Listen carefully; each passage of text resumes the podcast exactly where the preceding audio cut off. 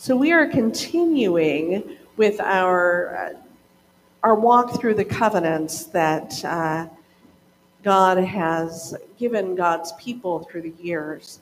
If you remember last week, we talked about Noah's covenant that came after the flood and kind of the promise for all living creatures, for all flesh, for all living creatures. That promise was for everyone, and how that is the way our God works in in this world. The, the covenants are for everyone. Thank you, Stephen. And today we're going to look at the story of Abraham and Sarah, or Abram and Sarai, before that happened.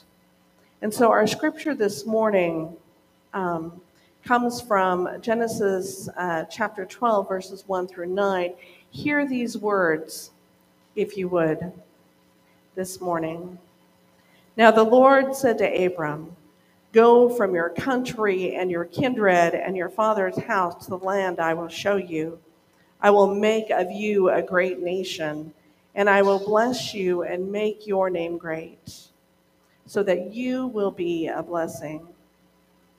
I will bless those who bless you, and the one who curses you I will curse. And in all the families of the earth, and in you all the families of the earth shall be blessed. So Abram went, as the Lord had told him, and Lot went with him.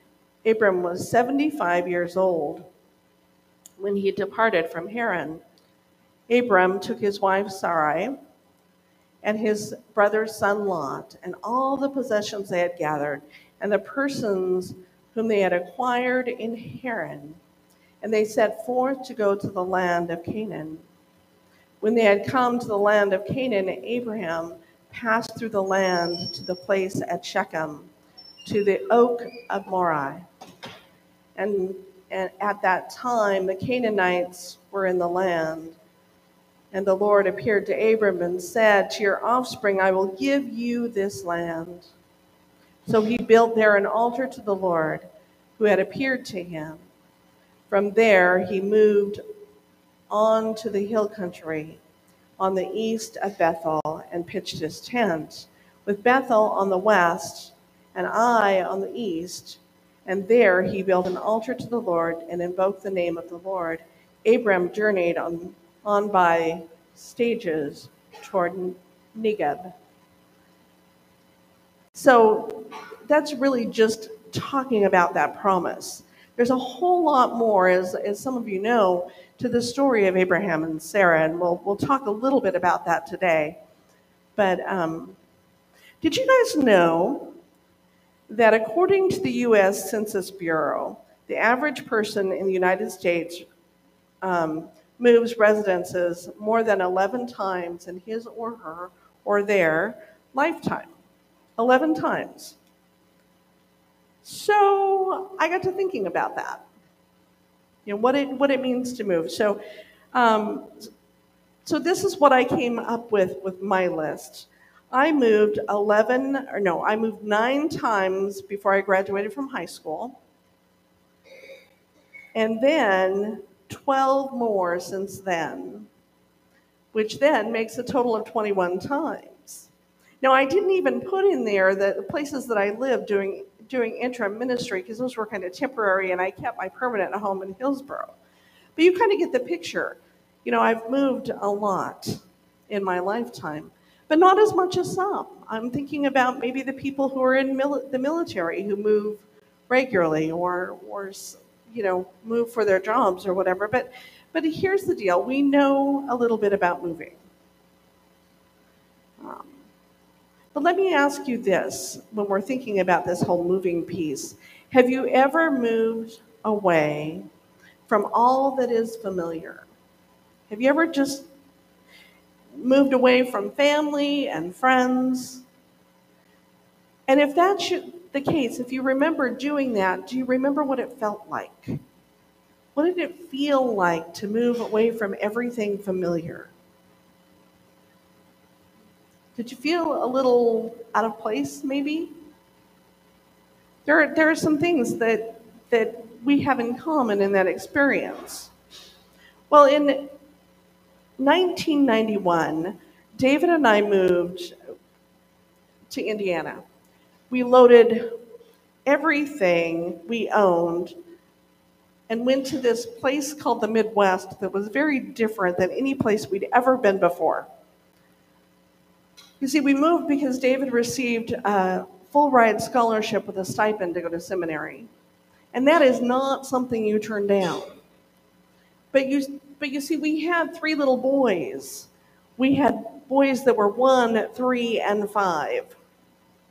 And our middle son, Josh, had some health concerns that made moving away from our beloved pediatrician really hard.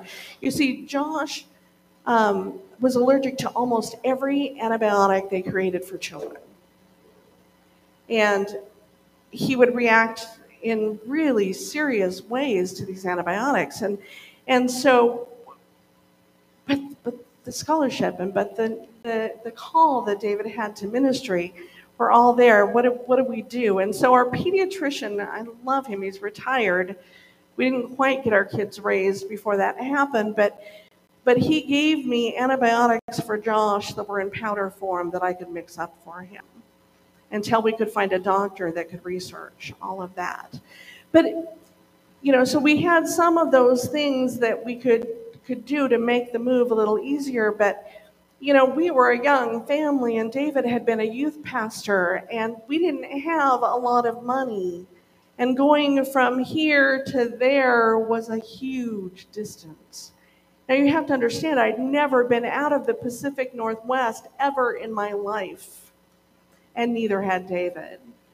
You know, he, he grew up in Idaho We'd lived in Oregon. I grew up in Montana. We'd lived in Oregon. We hadn't ever lived other than, than here. We sold anything that wouldn't fit in a big, you know, enclosed trailer. We had a, I think it was a 68 Power Wagon pickup. Um, and we loaded what we could and what we didn't sell we gave away but that's what how much room we had and remember three little boys and all of their stuff. And then we had this old van that had three on the tree.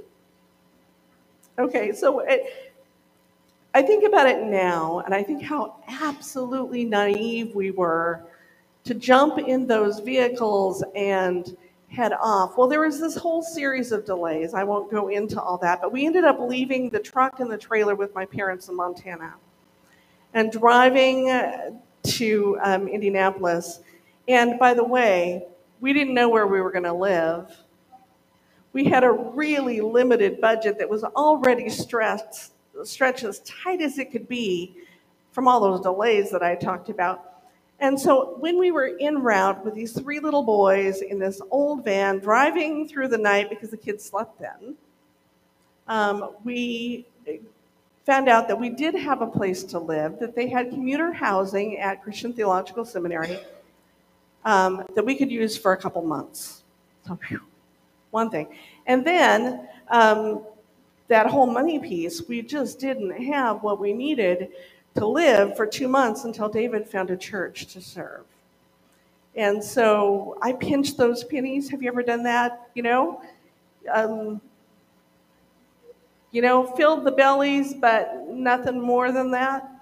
Well, they released some of David's first stipend that summer. And they gave him a job mowing lawns on campus while he interviewed at churches. And we eventually ended up in this little burg called Homer, Indiana, with, which had a population of 150. He served that, it had a parsonage though, and we had a place to live. And then he served another little church that was about three miles away in Manilla, Indiana, that had about 350 people. Not in the church, in the community the church had much less than that. But, but and we lived there for five years and then we came back to the Northwest. But here's the thing about moving to a place where you don't know anyone. You don't know any of the of the ways people talk about things. It took me months to figure out when someone was telling me they were running the sweeper that they were vacuuming. Running the sweeper. They were vacuuming. Or that if they were going to carry someone somewhere, that they were actually going to give them a ride. So we got in this place where you know, we, we didn't know anyone. We didn't have anyone to watch the kids.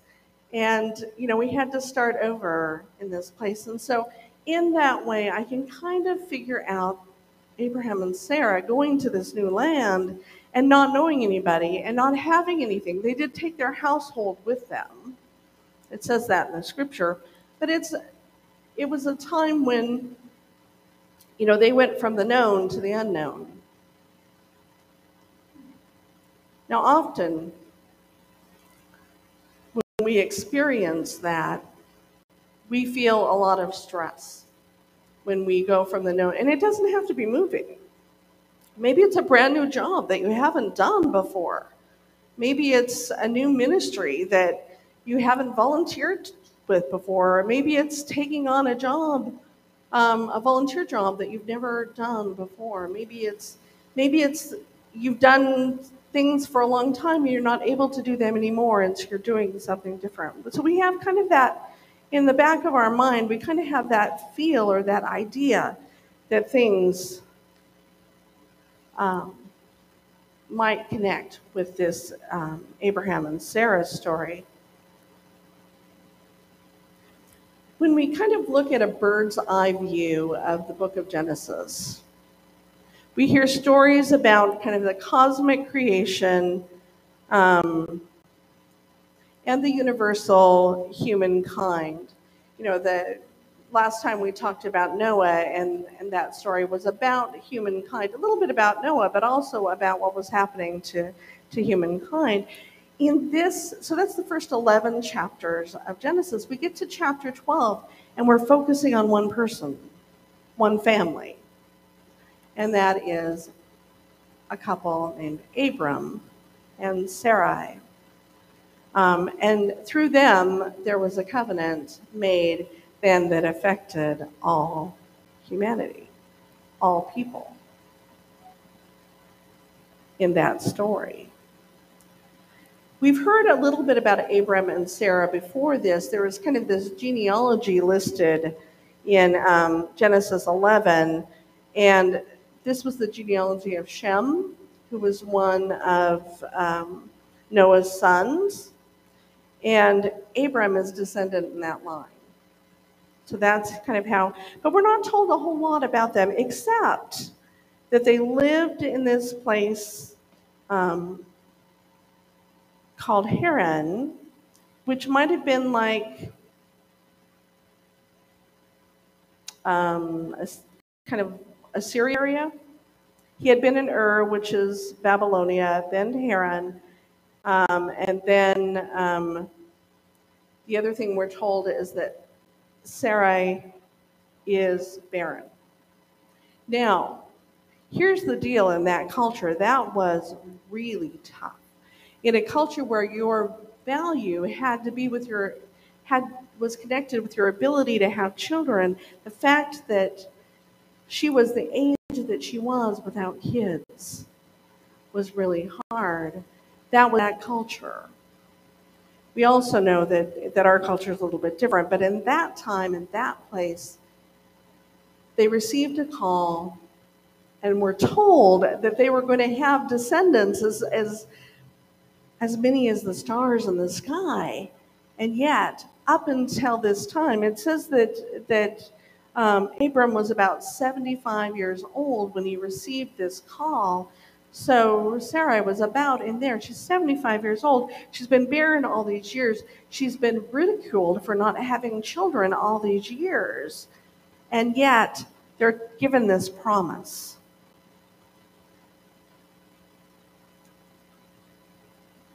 Isn't that interesting? That even though they thought they were past, where this blessing could come to them, they went. To me, you know, I wonder what might have gone through their thinking. Maybe they thought things could change, but but you and I know in the story that when that her barrenness went on and on and on, and they they were quite old when she had Isaac. And we also know that as they were waiting for this blessing to happen, so that they could be have descendants as big as as many as the stars. As they were waiting, waiting was hard. And we also know that as they were waiting, they came up with some strategies to kind of circumvent the process. I'm talking, of course, of the children that Abram had with the handmaidens. That that was all part of their strategy to, to kind of push things along in the, the long waiting time. Now, before we get uh, a little hard on Abram and Sarah, Sarah for that thing, think about those times when you have to wait a really long time for something to happen. Aren't you tempted to try to find a way to move things along? Not mentioning our apartments over here that we have waited so long for. We have tried to figure out how to move things along. That's just the nature of humans and waiting. We try to do that. And so, so Abraham and Sarah did try to come up with some strategies to move things along. And I'm not saying that what they did was right or wrong or any of that. I'm not commenting on that part at all. I'm just saying that that's kind of normal for humans.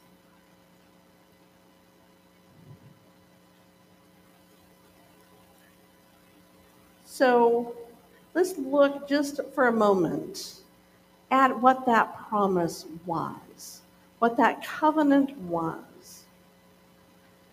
So the first part of it is kind of threefold. First, they were told that they will I will make of you a great nation. That's in Genesis 12, 2. I will make of you a great nation. The second part of that had to do with land. To your offspring, I will give you this land. And then the third part of that was a blessing.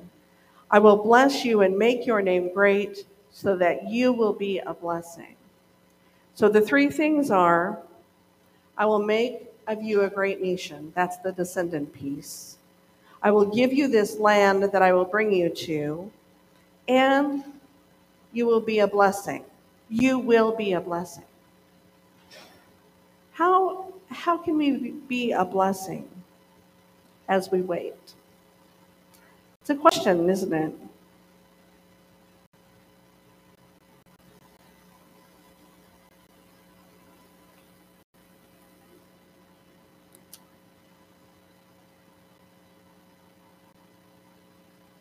I think that our time in the last few years has been all about waiting. Waiting for the apartments to be built, waiting for life to get back to some semblance of normal, waiting for our economy to recover, waiting you could add things to that, couldn't you? But as as I'm looking at this this kind of dynamic of Abram who ne- who becomes Abraham and Sarai who becomes Sarah, I keep coming back to the waiting piece and the blessed to be a blessing piece. Does waiting and being a blessing do they go together? So often when we wait, we don't do anything. Or we feel like not doing anything because we're waiting. Here's what I see happening here at Portsmouth Union Church in this time of waiting. I see people who are serving in many, many ways, be it doing our, our outdoor pantry or working to make the apartments happen, to get together and talk about how we can be better neighbors. Talking about our church leadership coming into the new year, looking for a new pastor. I don't see us sitting and coming up with strategies to make things happen. I see us actually doing what Abraham and Sarah did, and that was to go I see us going, moving, being, loving, sharing.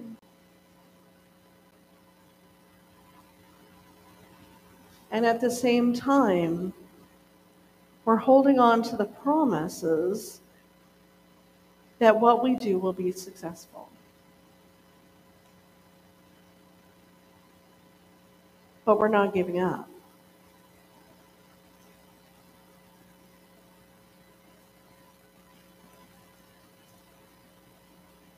God's promise to Abraham and Sarah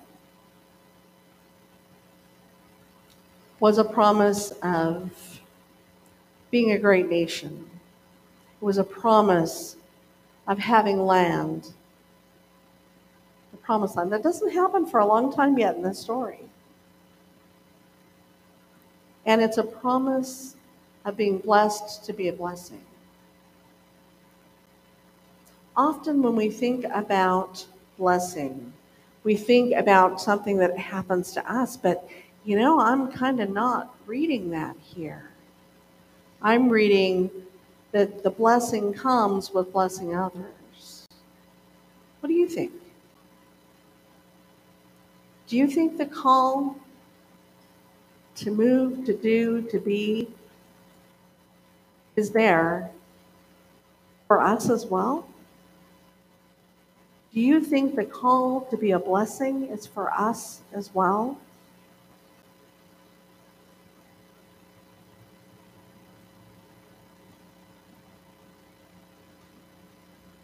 You know, as we walk through these promises, these covenants of God for us, for humanity, for God's people, I can't help but think that there's another part, and that is that we act, that we make space to be a blessing that we don't get discouraged because things aren't moving the way we'd like them to move.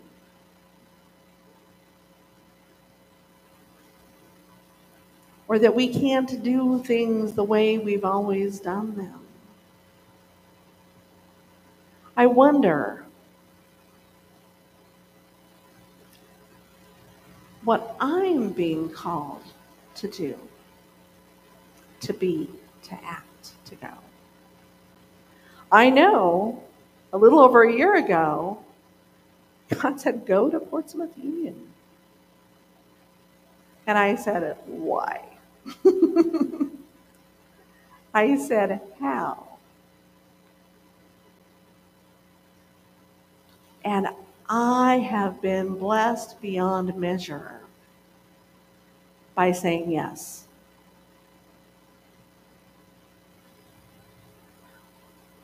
Am I stronger than I was a year ago? You betcha. Have there been things here that have stretched me? Oh, yeah. Oh, yeah. Have I been blessed? Absolutely. Look around at this room. And notice everyone sitting here. Everyone who comes in that door receives a blessing. Everyone who comes to the pantry outside receives a blessing. Everyone who receives the lunches that we make on Wednesday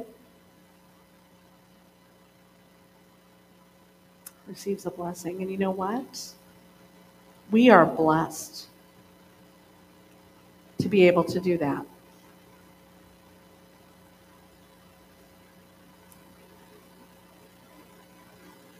So, Abraham and Sarah had Isaac. And through Isaac and the genealogy that went on and on and on, we come to some of the other people that we know in the Bible.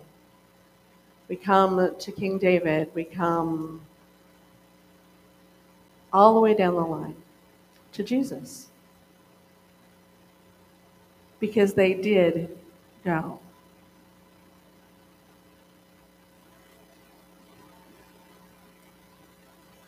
Everything we do, every step we take, every time we say yes, even when it's a struggle, changes the world for the better. The promise of covenant, the promise of God is this that you and I live in that promise, that we might be a blessing to others, that we might bring a safe place and love to people who might not see it on their day to day life. You know, our sermon series is to be a people of the covenant, but I think I like the title, Be a People of the Promise, better. So let's be a people of promise, dear friends. Let's live out the blessing that we are called to be. You pray with me. God, we we're not always sure where we're going.